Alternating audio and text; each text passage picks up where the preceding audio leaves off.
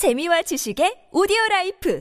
팟빵 안녕하세요. 군사도복입니다. 앞서 우크라이나 부차에서도 도무지 입에 올릴 수 없을 만큼의 끔찍한 사건들이 발생했지만 현재 지구상에서 가장 끔찍한 곳이 있다면 아마도 마리우폴일 것입니다. 개전 이래 다른 곳들과 달리 항상 이 마리우폴에서의 전투를 논할 때면 우크라이나군에게 절망적인 상황이다. 희망이 없다. 그 정도면 지금까지도 충분히 잘 싸웠다는 어두운 말만 나왔습니다. 3월 2일 마리우폴이 러시아군에 포위된 이후 이곳에는 36 해병 여단 병사들과 아조프 연대 병사들이 외부와 고립된 채 물자까지 떨어지는 상황에서 필사적으로 싸워온 것으로 파악되고 있기 때문인데요. 지난 3월 29일에는 마리우폴의 시장이 항복을 선언했다는 말이 들려왔고 36 해병 여단 503 연대가 러시아군에 항복했다는 말도 들려왔습니다. 지난 4월 4일 바딘 보이첸고 시장은 마리우폴이 90%가량 파괴된 상태라고 밝혔으며 마리우폴을 어떻게 해서든 점령해야 하는 러시아군은 체첸 전쟁에서 했던 것과 같이 무자비한 무차별 폭격을 자행했는데요. 나날이 쌓여가는 손실에도 불구하고 끝까지 꾸역꾸역 병력을 밀어넣는 러시아군과 불리한 상황에서도 끝까지 저항하는 우크라이나 군의 충돌이 끊이지 않으며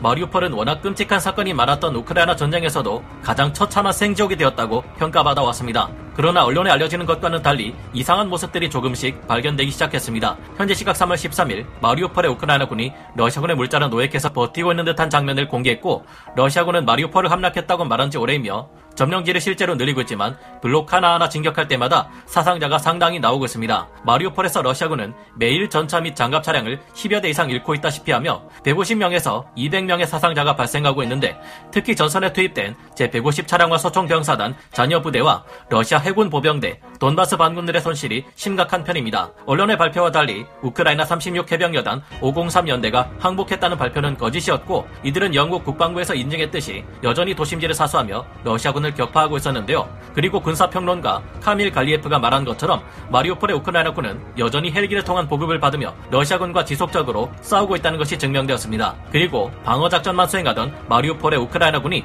급기야 공세로 돌아서 러시아군에게 치명적인 피해를 입혔다는 소식까지 들려왔는데요. 이미 마리오폴은 극심한 무차별 폭격으로 생족이 되었는데 어떻게 이런 일이 가능할까요? 전문가는 아니지만 해당 분야의 정보를 조사 정리했습니다. 본의 아니게 틀린 부분이 있을 수 있다는 점 양해해 주시면 감사하겠습니다. 현지 시각 4월 6일 생지옥이 된 마리오폴에서 아직도 끈질기게 저항하며 러시아군에게 피해를 꾸준히 누적시켜왔던 아조프 연대 관계자가 이 지역을 장악한 러시아군을 상대로 공세로 전환해 치명적인 피해를 입혔다는 소식을 전했습니다. 최근 4월 5일부터 4월 6일까지 진행된 공세 작전에서 아조프 연대 병력은 마리오폴 지역에 설치된 러시아군의 전방 탄약 집적소를 파괴했다고 텔레그램을 통해 전했는데요. 이 관계자 는 아조프 연대 장교로서 이번 공격을 통해 러시아군의 탄약 집적소를 지키고 있던 두 대의 전차와 다수의 장갑차를 박살내고 상당한 수의 러시아군 보병을 제거했다고 전해왔습니다. 이 같은 적극적인 공격 형태는 그동안 아조프 연대가 시가지 전투의 장점을 활용해 치고 빠지는 식의 전투를 해왔던 것과 크게 비교되는데요. 아조프 연대 이번 공세작전 성공으로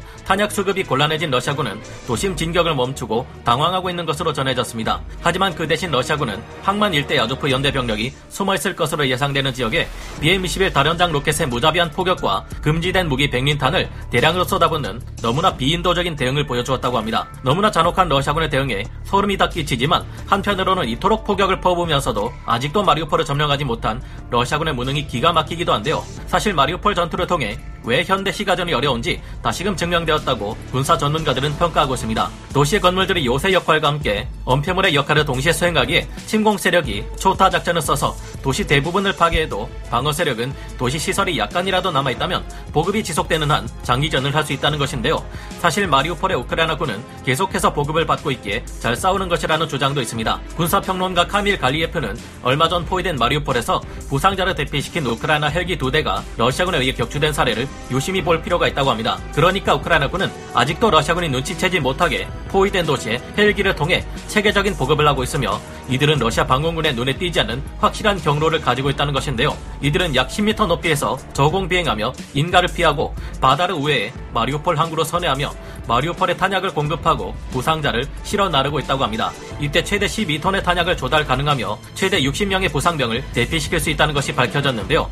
이 같은 일이 몇 번이나 반복되었는지는 모르지만 우크라이나 헬기 두 대가 격추된 것은 보급을 수행하던 중 운이 없게도 귀한로에서 휴대용 지대공 미사일을 든 러시아 순찰대를 만났기 때문이라는 분석입니다. 특히 아조프 연대 병사들이 미니 밴과 같은 차량을 끌고 다니며 노인들과 영유아들에게 우유와 빵, 감자, 통조림 등을 나눠주는 모습이 레딧에 올라왔던 사실이나 전쟁이 시작되고 나서야 공유된 NLAW 대전차 무기의 껍데기가 이곳 마리우폴에서 발견되었다는 사실이 아직 마리우폴에게 보급이 지속적으로 이루어지고 있다는 점을 증명한다고 하는데요. 이런 힘든 상황 속에서도 5주 이상 버티고 있는 마리우폴의 우크라이나 군들은 정말 대단한 것 같습니다. 이곳에서 러시아군의 발목을 오래 잡을수록 다른 남부 지역인 헤르손 등지에서 우크라이나 군이 시간을 벌 수 있지만 너무 많은 피해가 마리우폴에 발생했던 만큼 이제는 헤르손 지역을 공격하고 있는 우크라이나 군들이 어서 빨리 마리우폴을 구해낼 수 있었으면 좋겠네요. 오늘 군사 돋보기 여기서 마치고요. 다음 시간에 다시 돌아오겠습니다. 감사합니다. 영상을 재밌게 보셨다면 구독, 좋아요, 알림 설정 부탁드리겠습니다.